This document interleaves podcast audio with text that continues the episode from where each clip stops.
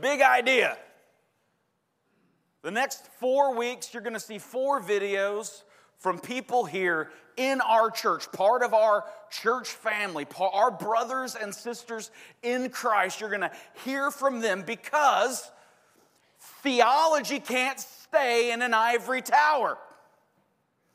There's a lot of people online Right, there's a lot of people out there with big words and good ideas, but theology, the Lord Jesus Christ has spoken his words into his people, and by his spirit, his people, his church are supposed to smack this world in the face. God's word doesn't just stay in the air, it's not ethereal, it's not just an ideology, it's not just a good idea. God's word really changes lives, it changes realities. We wanted Scott to show a video because I remember when this young kid working out, cutting grass, started coming to church.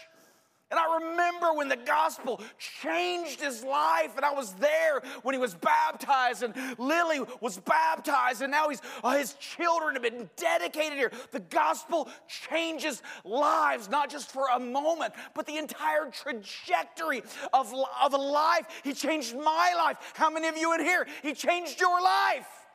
Come on. The gospel changes lives, and that's what we're doing here. Welcome to Vision Series 2023. Amen. Yeah. Thanks for showing up. Thanks for being here. It's hard to be a church when nobody's here. I'm excited about this year. As you look on the screens, we call this vision series Remember. Why? Because this whole year, I mean, we finished up Exodus, and three times in Exodus, God spoke to Moses and then Moses to the people with this command to remember. Why? Egyptian slavery so God's people could remember God's work of salvation, God's work of deliverance, and teach it to their children, generation after generation after generation. Three times the command of God in Exodus to remember. We were in Revelation the past several weeks through Advent. Two different times to those seven churches. God says, Remember Remember the height from which you've fallen and repent. Here's the big idea with remember because it's new year and new diet and new workout strategy and woo! How many of you already cheated? Bunch of sinners. Right? These new years, it's new schedules, new formats. But the reality is, in a new year, we don't really need something new. What we need has already been done. What we need has already been spoken. Paul in the New Testament has the ministry of calling God's people to remembrance. We're going to see in First Corinthians, remember. Uh, oh, we see Paul in Timothy uh, telling the young pastor of the church of Ephesus, remember the gospel that I have proclaimed to you. So, this year, these four weeks, and by the way, if you're new or visiting, thanks for coming. Every January, we take four weeks to make sure that we're all on the same page, moving in the same direction. The rest of the year, we're in books of the Bible. In February, we start First Corinthians. We'll be in First Corinthians for 38 weeks this year. Woo! And I can't wait. Man, First Corinthians starts out with a punch as God confounds the wisdom of this world. Woo, I love it. Because the world's so smart, they're stupid, just in case you didn't know. Up is down, and down is up. If you got your Bibles, turn to Matthew chapter 28. Let me pray, and we'll get started. Father, we love you this morning. Lord Jesus, and this time is precious to us. Not only because we gather together, Lord, your presence has already been with us as we have worshiped you. Truly, you inhabit the praises of your people. Lord Jesus, I'm so thankful for a church that sings, to be part of a, a people who sing and who worship and who love you. But Lord Jesus, now as we focus on your word, and more importantly, your instructions for us here on planet Earth. Lord Jesus, just like you spoke to those churches in Revelation where we have drifted, bring us back. Father, mission drift occurs in every organization on the planet, including the church. So, Father, refocus us, re energize us, re empower us to be your people on planet Earth, your church, the city on a hill that cannot be hidden. May we be the salt that you've called us to be to preserve this place until you are coming. It is in Jesus' name. And every Christian said, Amen. Now, let's begin this first Sunday of our vision series with what is vision? What is the vision of a church? What is the mission? What are we doing here? This can't just be some social obligation where we gather once a week. This isn't some club where we pay dues to be a member of or to join. It's not a, a social status symbol, it's not a notch on the belt. There's something more at work in the church of Jesus Christ. There's a reason we gather, and so many times we forget the reason reason. So many times we're blinded by so many other things that call and pull for our affections. But our priorities as God's people must be numero uno God first, then family, then our work, careers in the world. God must be first in our lives. So, what are we doing here? Why does the church exist? And many of you, as we go through these four weeks, I hope that you will walk away with a clear, systematic understanding of the church and the mission of the gospel of Jesus Christ in the world through the power of His Spirit, through His people. Because here's what I know, and here's what you probably already know if you ask, if you go out and you ask 10 people, what is a church? What does a church do? You'll probably get 11 different answers. But God has spoken and He's told us exactly what we are to be about. Now, listen, and, and, and don't automatically get offended. Listen to everything I have to say right here. There's a lot of good things people give their lives to. And Lord knows we get asked all the time. A lot of good causes. Right? Many of you probably heard this week about Josh Proctor passing away, longtime friend and, and member of Four Points Church, 46 years old, too young. Right, there are all kinds of uh, his memorial services tomorrow, by the way, in Cartersville. If you want information, we can get that to you. There's all kinds of anti cancer organizations and groups raising money, raising awareness. It's a good organization, amen? Breast cancer awareness. I'm all about saving the tatas. Just lost three members right there.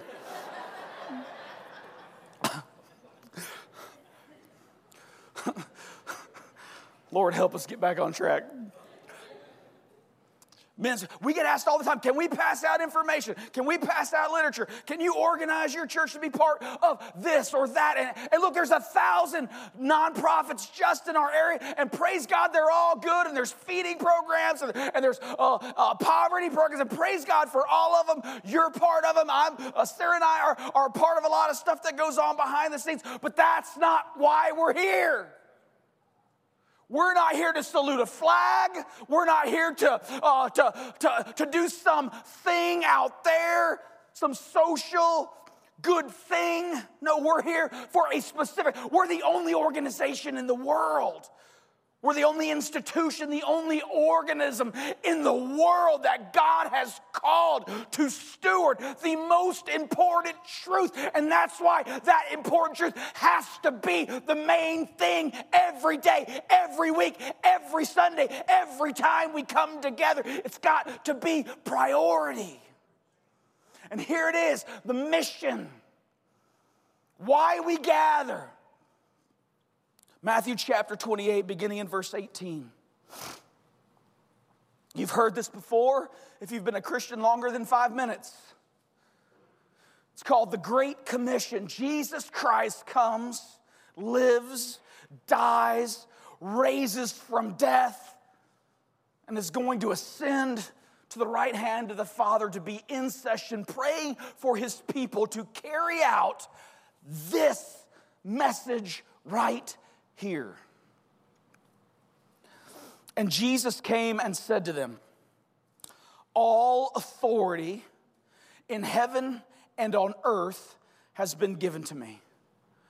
Here's what that means there's no greater purpose, there's no greater message.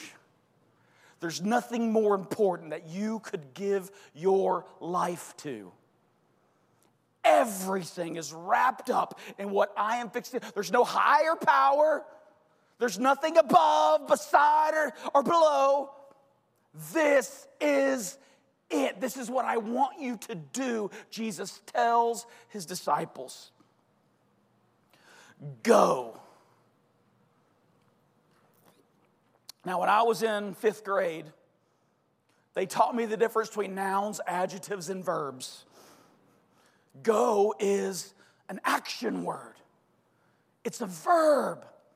It's why, as much as I love, and again, don't get offended till the end. I love you, Presbyterian brethren. But the frozen chosen is not what we're supposed to be known as. Go is an, it's not just right thinking, orthodoxy, it's orthopraxy, right? Doing, it's taking what God says and doing something with it. Go, therefore. And think about this. What if these 12 ragtag, mostly blue collar dudes didn't do what Jesus told them to do? Think about this. It's only been a couple hundred years since Christianity came to the shores of this new world. Just a couple hundred years ago, there were no churches in North America. What if God's people didn't go? But they did.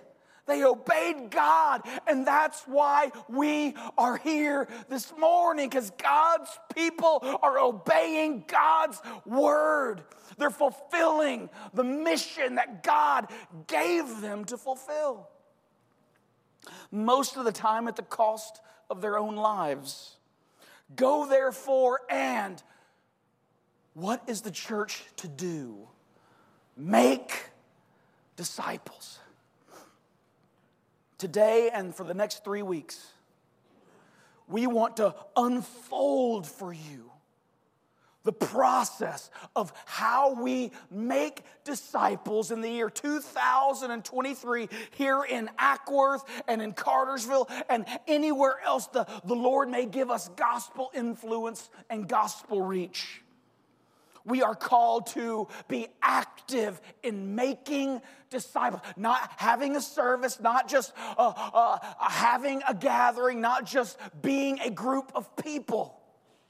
But we are to be active in making disciples. And then God expands that to tell us uh, that just isn't uh, somebody praying a prayer, there's more to it. There's more to being a disciple. Make disciples of all nations baptizing them. And by the way, just so you know, Christianity begins the European area, the cradle of life, Macedonia, all uh, Egypt, right? God begins to work in, in the peoples. And throughout all of Europe, the gospel spreads thanks to the Romans, or God chose the perfect time in history for Jesus to come and that gospel to spread. And all over the, the northern regions of the world, the gospel begins to, to go forth, North America. And now the gospel is in the southern hemisphere. You know where the gospel is growing? You know where revival is happening right now? And this isn't part of the sermon, just so you know. Great book called The Next Christendom by Philip Jenkins.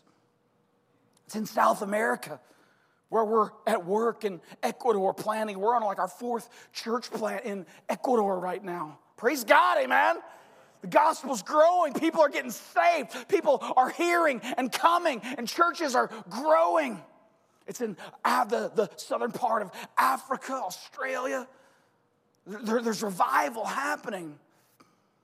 The whole world will hear, the Bible says, and we are seeing that fulfillment in our very day and age, the entire world hearing the gospel of Jesus Christ as the church goes and makes disciples, baptizing them. Why do we have this metal horse trough? Thank you. Somebody knew the word wasn't in my head and I was struggling. Why do we have this bathtub up here? right? Because Jesus said there's got to be there's got to be this physical present reality where we publicly display that we are dead to sin in the ground. Jesus goes and we go under that water representing death, but we come up alive just like that resurrection power of Jesus Christ as the tomb rolls away. And, and why are you sad? He's not here, He is risen. We rise up out of the water, new in Christ Jesus. Make disciples once they believe in Jesus, baptize them publicly as a profession of their faith in the name of the Father, Son, and Holy Spirit. But we're still not done because you could do that in a day, right? So why, we, why, why are the continual, continuous gathering? Verse 20, teaching them to observe all that I have commanded you. This is who we are. This is why we exist. Now, let me show you. I had Ray put something together for you. You guys are going to love this. Show that graphic of our disciple making process. Yeah. and all the last kingdom fans say, Yeah, Christ is all. We've got four points here. How, how do we make disciples? And again, if you ask 10 different people, you might get 11 different opinions. But when I study the Bible, and for 25 years I've been studying the Bible, and this is what I see. When I study the Bible, I see that God initiates everything. Nobody's looking for God. In fact, the Bible tells us in Romans chapter 3 no one seeks God, not one. You might say, well, there's a lot of spiritual people. There's a lot of people who, who, ooh. It's Doctor Who, just in case anybody doesn't know. There is a lot of spiritual people because we are created in the image of God. Right? So we're not just emotion, we're not just physical, we're not just mental, right? We are spiritual beings created in his image and likeness. So, yeah, there's a lot of spiritual people, but the Bible is true. No one is seeking, people are seeking spiritual benefits. People are seeking things that spirituality can do for them, for, for the peace and security that we all long for in this life full of thorns and thistles. But the Bible says no one seeks for God. Now, when you study the Bible, notice this. When anyone does something for God, what happens first? Does Moses show up in Egypt on his own accord saying, Hey, all this injustice, we got to stop this, set my brethren free? No, Moses is on the backside of a desert, just thankful he has a wife and hasn't been caught by Egypt because he's on the lam.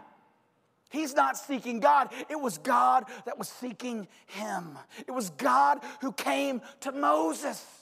It was God who came to David. It was God who came to Isaiah. It was God. Matthew was a tax collector sitting there doing his own thing. It was Jesus who came to Matthew. It was Jesus who came to James, Peter, Paul, John. It was God who came to Paul. Paul's out doing his own thing, kicking against the goats. It was God who comes and interjects himself, which is why the disciple making process begins with love, not our love, but his love for us. Just like in the video, you saw Edward say, You know, I was to go to church. I needed, you know, I started a business. I need people to think I'm a good person.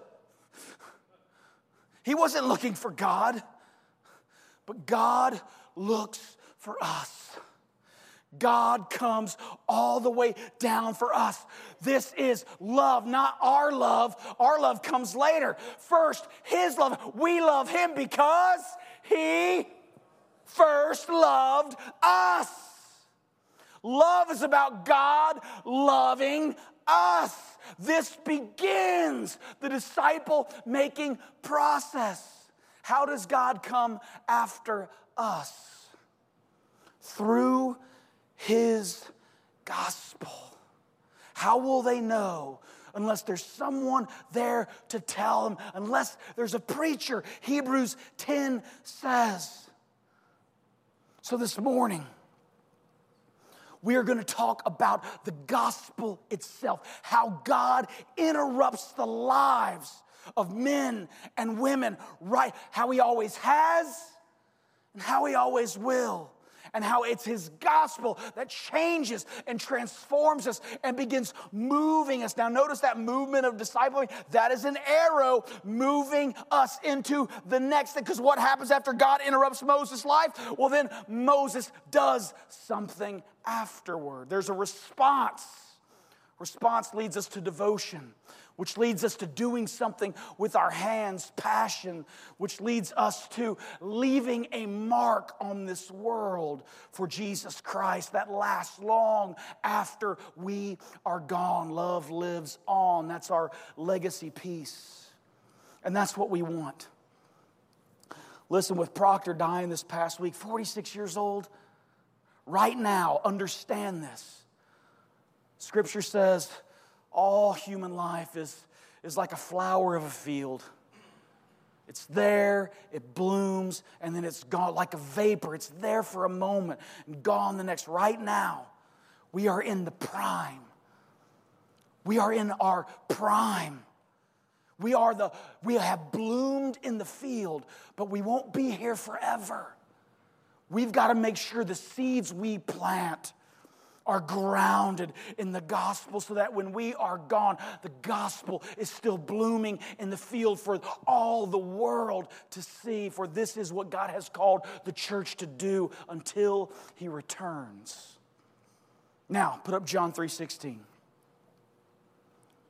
Mission of the church begins right here. Remembering the main thing. Why we're gathered. It is to proclaim God's love for us. God interjecting Himself into this world. God beginning the process of salvation in the hearts and lives of men and women. And the gospel is here's good news the gospel is simple. Everybody just praise God. The gospel is simple. Look at John 3:16. We've all heard it. We've all seen it on bumper stickers. We've seen rainbow hair at ball games. Remember that? The gospel is so simple, a five year old can understand it. That's how good God is. It's so simple. A five year old can understand the gospel, which is why it's never too early to begin teaching your children. If they can read Dr. Seuss, which is canceled because he's a racist, so if they can read The Giving Tree, you can explain the gospel to them. Because God made his gospel simple. Martin Luther, the great reformer, the great intellectual, the doctorate of ministry, who saw the gospel more clear than the Catholic Church 500 years ago and created a revival called the Reformation, where people came back to what God said rather than what man spoke. Because men are not in control of this, this is in control of us. Amen. That's the difference between Catholics and Protestants, if you didn't know. He said, John 3:16 is the gospel in miniature. The easiest, most simplistic understanding of the gospel. For God so loved the world, he gave his only son. Whosoever believes in him shall not perish, but have eternal life, everlasting life. Here's how simple the gospel is. And for those of you, you're new Christians, here's what you need to get. Here's what you need to know. Here's, here's some things you need to understand when you're proclaiming the gospel to your friends. Number one, four things. Number one, God loved. So easy. God loved. So God gave. We didn't do anything. It was God who loved, and it was God who gave. It was God who built the bridge. We didn't build half of it to Him, and He built the other half. He built the whole bridge all the way to where we are because we couldn't get to Him any other way. God loved, so God gave. So what do we do? We believe. We have. Isn't the gospel simple? Isn't it beautiful? God loved, so He gave. We believe, we receive if you want to be a Ryman Baptist. Love, gave, believe, have. Straight out of the Bible. This is the gospel. here's, the, here's an even more beautiful thing about it the gospel grows as we we don't st- praise god for john 3.16 praise god for the gospel being simple enough for anyone to be able to grasp it and hold it and receive salvation by it. But what happens after we believe that god loves and gives and we believe so we have? What happens after the gospel grows as we grow. The gospel is simple, but it doesn't stay simple. I have been studying the Bible for since I was 21, I'm 46. You do the math. A long time, decades. Every time I open the Bible, I learn something new. Not new as in new information, but I see a, a picture of the gospel deeper and more clearly than I ever have before. The gospel grows as we grow. It's so simple a five year old can understand, but it is so complex and deep and beautiful that a man can give his life to it and never exhaust its beauty. The Puritans had a saying the gospel is like a diadem, a, glorious, shining diamond, brilliantly cut. And every time you think you get a picture of it, you turn it just a, a bit, and the light shines through, and the prisms change, and it becomes more glorious each time you take a little turn as you gaze upon it. The gospel is simple, but you will never exhaust its power. You'll never exhaust its beauty. You'll never, uh, you'll never uh, be less fascinated by it the more that you look deeply into it. So God loved, He gave, we believe, we have, but as we grow, we come into a deeper understanding of just exactly how God loved and what He gave. And these next six points, the gospel grows as we grow. This is how I teach the gospel to my kids. I've been teaching them this since 2008 in this fashion. Every Monday, uh, our devotion for the week, we sit down and I make them quote to me these six points. And everybody in this room, now I know we have curriculum and they have five points back there, and they are great, but I was doing this first and I'm sticking with it. So do that or do this. But you understand this for yourself. Teach it to your children and everyone who will listen to you. The gospel's simple. Start with John 3:16, but move here as you grow in maturity because we're, we're to be teaching. We're to learn everything we can in this human life about what God has done, how He loved. The gospel begins like this as we grow. We, we understand that God, point number one of the gospel, God created everything good. How do we know? And these verses here, there's dozens and dozens of verses throughout the Bible for each one of these. But I picked the most simple ones to teach my kids so they would all, I know they're going to school. James is already in school. Uh, Abby is heading off uh, out of the home next year uh, after one more semester. I know they're going to get bombarded. I want them to be able to open their Bibles and know that they know that they know that God's word says this so nobody can trick them, no one can deceive them. Simple. How do we know God made everything good? Genesis 131. God looked out over all that he had made on the sixth day, and behold, it was very good. How many of you remember, if you grew up in the 80s and 90s, you remember that little magnet on your mom's fridge that said, God don't make no junk? Anybody? Just me. By the way, if you're new or visiting, this is what it looks like for a grunge baby to try to dress up. this, is, this is about the best I can do. God made everything good. When we look out our window, this is, this is important to understand. Gospel simple, but we grow because eventually you're going to ask yourself a question What's wrong with this world in which we live? We look out our windows. We look into our television sets or, or now into our iPads or iPhones or Samsungs or Galaxies. Woo. I got to hurry. And we know something's wrong. We know in our own lives the hurts, the pains, the sorrows, the tribulations that we experience. Why would God allow these things to happen if He's good?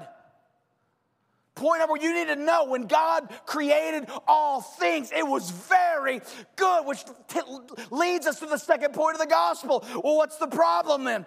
We are. We're the problem. We're the cancer eroding the good things that God has created. It is our sin, starting with Adam and Eve, ending with each and every one of us. None are exempt. We sinned and messed everything up. Yes, Democrats and Republicans alike, we messed it all up. How do we know, Brent? How can you know that that's true? Romans 3:23 and Romans 6:23 all have sinned and fallen short of the glory of God. And the wages of sin 623 is death. We're the ones that brought the darkness. You guys remember never ending story? We're the reason the nothing is coming. It's our fault. God said, do this, and we said, no, we think we have a better plan. And we rebelled against God, and sin enters the world, and sin corrupts everything, and sin brings, brings hurt and pain, and sin brings thorns and thistles. It's our fault, regardless who you can think of. Billy Graham's fault, Mother Teresa's fault, Charlemagne's fault, Constantine's fault. Donald Trump's fault, Joe Biden's fault, my fault, your fault. We are the problem. God created everything good. We messed it up by doing our own thing instead of what God said. So, what can be done? Well, in our power, nothing. But God enacts a plan of salvation. Third point of the gospel God became flesh and dwelt among us, and he lived the perfect life that we have not. How do you know, Brent? John 1 1. In the beginning was the Word, and the Word was with God, and the Word was God. John 1:14, and the word became flesh and dwelt among us, and we beheld his glory, the glory as of the only begotten of the Father. And uh, 2 Corinthians 5:21, he became sin who knew no sin that we might become the righteousness of God. The only way a broken relationship between God and man could be reestablished is if some human would come and live the perfect life, satisfying every righteous requirement of God's word, of God's law. So no human could. So God left eternity, left a throne, and came all the way down and wrapped, humbled himself wrapped himself in the flesh of a baby in a manger and grew up and lived the perfect life that we had not. What, what, what did that do? That made him the only one who could fulfill the fourth point of the gospel. He died in our place for our sin. Penal for all the ivory tower, penal substitutionary atonement. There's a penalty for sin, and Jesus pushed us out of the way and stepped into our place and became the propitiate. He satisfied the wrath of God. Martin Luther calls it the great exchange. He takes all of our sin upon himself, and the wrath of God satisfies it while giving, imputing to us all of his righteousness. Our ontological beings are changed in the gospel from sinners to saint, from unrighteous to righteous in Christ Jesus who takes our sins away as far as the east is from the west. Not just, yeah, eh, if you're gonna clap, that's a good one to clap for. All our sin. Every white lie told by you as a five year old, I don't know how that lamp got broke. Everything right now, presently, your sin Every sin you're going to commit, past, present, and future, through Christ Jesus, we are have been saved, we are being saved, and we will be saved. Because he died. How do you know, Brent? Simplest, this is, I love 1 Corinthians uh, chapter 15. Simplest, simplest verse of the Bible. He died for our sins in the court. Anybody that comes to you is like, I don't believe in penal substitutionary. I don't think Jesus had to die on the cross. I think it was more of an example than it was any kind of substitute. Blah, blah, blah, blah, blah. Jesus died for our sins in accordance with the scriptures. It wasn't a new thought. God had told, prophesied his people for over a thousand years that this is what the Messiah would do in accordance with the scripture, Jesus came and fulfilled everything and died in our place for our sins. Okay, so great, we've got a dead Savior. Doesn't end there. How do we know our sins are really forgiven if He's dead in a tomb? Fifth point of the gospel, He doesn't stay dead.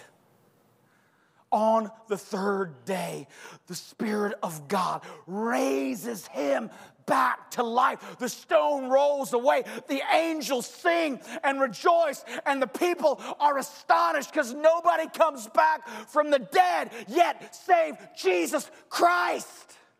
He rose conquering sin, death, and hell. We know that we know that we know that we are saved from our sins because no enemy, not one, could defeat our Lord Jesus, not even death itself. All our enemies are conquered through the gospel of Jesus Christ. We have nothing to fear. Amen. I could get charismatic right now. It's good news. That's why it's called good news. Then, now notice, God, God, God, God, God, except for number two, we're the ones that messed everything up. It's God, God, God, God, God. Devotion leads us into our response to what God has done when we hear this, when God uh, interjects into our lives what He has done by His Spirit hearts of stone become hearts of flesh. And this is our response. This is the response you should see from anyone who is called through the gospel to the salvation of God confession, repentance, and belief. And again, we go to John 3:16. We believe we have. Believing what God has done, not what we do, Not believing in ourselves to be the right kind of people to come to God. No, believing in what God has done. God loves, so He gave. We believe we have eternal life. Romans 10 9. If you believe in your heart and confess, if you're in this room this morning, you're like, how do I, how, how do I get this God? How do I, what do I do to be saved? How do I know this God who has done all these things? Believe in your heart that He has done all these things and confess with your mouth, Romans 10 9 says, that Jesus Christ is Lord, and you shall be saved. Aren't you glad? Romans 10 9 doesn't say, believe in your heart and confess with your mouth and give me seven Hail Marys and flog yourself a good 30 minutes. I'm, I thank God every day I'm not Catholic.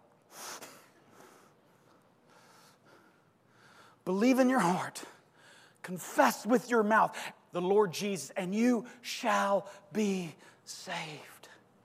And the word repentance, I didn't I forgot to put it up there, but in Acts chapter 3, the first sermon of the New Testament church after the resurrection and ascension of Christ. Apostle Peter comes out and he says, Believe and repent. It's repent means to turn from our sins and follow Christ. This the gospel's simple. But as we come to Christ and as we grow in our understanding of the Lord, the gospel becomes more complex as we grow and as we mature, and it becomes more intricate and more beautiful, and you never exhaust it. Show that last slide. I got two and a half minutes. Awesome.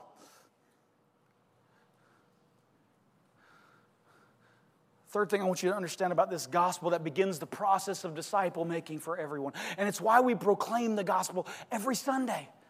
It doesn't matter if we're in Revelation talking about seven ancient churches, we're hearing the gospel to us. It doesn't matter if we're in Exodus about an event that happened thousands of years ago in history. Isn't it awesome how we saw Jesus in the Exodus? How we saw Jesus uh, in Pharaoh and in the plagues? How we saw Jesus in the wilderness wanderings? How we saw Jesus in deliverance from the Amalekites? How we saw Jesus in water coming from the rock? How we saw Jesus at Mount Sinai? Jesus is everywhere. The gospel is everywhere from Genesis to Revelation. All scripture points to this. If you're reading the Bible, doesn't matter where you may be in Job, but if you can't see the gospel and Jesus in Job, then you're reading the Bible wrongly. Well, Brent, I just don't believe that. They didn't even know Jesus' name back then. John chapter 5, put it up. Jesus said this to the religious Jews of the day who would say something like that. What do you mean you're the Messiah? Why should we trust you? Why should we believe you? I mean, you're doing all these. Uh, none of us can walk on water, and you did, but you know, why should we believe you? Jesus told them, You search the scriptures because you think that in them you have eternal life.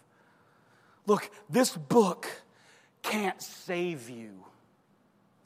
This is paper put together by a publisher a good publisher, Crossway, one of my favorite Christian publishers, but Crossway can't save you. Books can't save you. But what is written in this, the scriptures alone, this is not God, but it contains the words that God speaks and the words that God speaks. The scriptures alone can't do it. But if you believe what the scripture says, it is the message of the gospel in the scriptures that save the only power that can save the Holy Spirit through God's words. But he tells the Jews who are just intellectually in their ivory tower, they have the thing memorized. You can memorize the Bible and go to hell. Jesus says, You search the scriptures thinking that just knowing them will give you eternal life, but you've missed the point. You, you can read this and miss the point. Because Jesus says, you search the scriptures, they have eternal life, and it is they that bear witness about me. You, you read, you know the scriptures, but you've missed the point of the scriptures. The scriptures are about me. Look at verse 46. Jesus says again, same chapter, if you believed Moses, you would believe me, for he wrote of me. What books did Moses write? Genesis, Exodus, Leviticus, Numbers, Deuteronomy, the first five books of the Old Testament. You'll never find Jesus' name, Jesus, you'll never find his name in those books, but Jesus tells us Moses wrote about me. As we proclaim the gospel, as we believe the gospel, as we confess the gospel, as we repent of our sins as a result of the gospel, as we continue to proclaim the gospel, what we're going to find out is every time we open the Bible, we see the gospel through the many themes throughout. Put that uh, screen up one last time.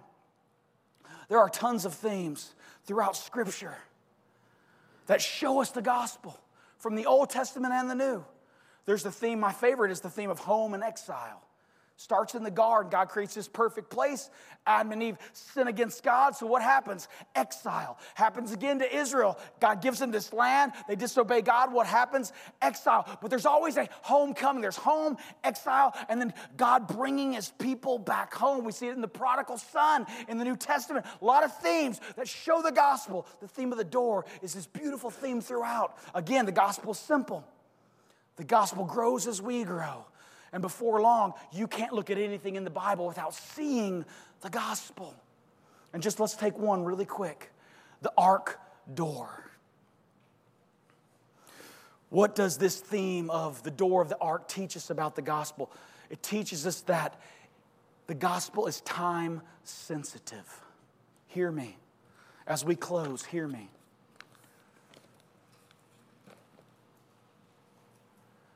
Everyone just like in our day and age right now, no one is seeking God, not one. All are unrighteous. All fall short of the glory of God. This was just like it was in the days of Noah. God told Noah to build an ark. It took him over 100 years to build that ark. And the whole time, Noah was preaching the righteousness of God and repent and turn from your sins and come to God. But the people wouldn't listen. Instead, the people mocked, much like the world mocks us today. I heard this little turd. Oh, this. He was on some night, you know, big famous guy, and he was like, "Oh yeah, I guess people, uh, there's L.A. and there's New York, and everybody in between may believe in a devil, but we're smart enough in these great Hollywood cities to know better." This is just like it was in the days of Noah. Nobody believed in the priest. They, they, they ridiculed him. They mocked Noah. But then something happened. God said, It's time. Noah, get your family in the ark. And Noah and his family went into the ark, and the Bible says God shut the door of the ark. And once that door was shut, guess what? Raindrops begin to fall. And when the raindrops begin to fall, and when the rain began to accumulate, the wicked world looked over at the ark and said, Maybe Noah knew a little something. And they went to the ark and they're beating on the sides of the door, or they're beating on the ark and they're saying, Noah, let us in. We're going to drown. And the Bible says, once God shuts the door, it is shut and no man can open it. Here's why this is important. Just like in the Old Testament, it was time sensitive. The ark was there and it was open. Come in, be saved. Come to God, repent of your sin. But once the ark was shut, there was no more time for repentance. There was no more time when God shuts the ark, it's shut, not going to be opened again. Jesus says in Matthew chapter 24, as in the days of Noah, so will the coming of the Son of Man be. Right now is the day of salvation right now is our time under the sun in our generation to proclaim this gospel, the greatest message ever known, the greatest story ever told, the only where there's only one door, and it's Jesus. And he's good to provide a clear path under the salvation that he has provided. Hear the gospel this morning. For there is a time when the candle will be blown out. Just like in the days of Noah when the door shuts, it's over. There is going to be a trumpet that sounds. The Lord Jesus Christ will return. And if you have not believed and confessed and repented in Christ Jesus at that horn blow, you will find yourself on the other side of the door of the ark. Which is why Jesus says, Come now, all you who labor and are weary, and I will give you rest. Hear the gospel this morning. Saints, be encouraged in this gospel in which we believe. Sinners, hear the gospel and run to the Savior, Jesus Christ. He will forgive you, He will take your sin, He will erase your shame, He will wipe away your guilt. You will be made new in Christ Jesus the moment in which you believe. And may we as a church move forward in making disciples, never forgetting that apart from the gospel, all we do is garbage. Let's pray. Father, I love you. I am so thankful this morning that your church does not depend on me. Your church I praise God for leadership. I praise God for elders you put in place. But ultimately, your church does not depend on elders, it doesn't depend on deacons, it doesn't even depend on the membership, the men and women who sit here this morning. Lord Jesus, our full dependence is upon you. Apart from you, apart from what you have done, we are lost. Thank you Thank you for your word. Thank you for the gospel. Thank you for continuing to build us up in your truth that we may be the city on the hill you've called us to be. It is in Jesus' name. And everybody said, Amen.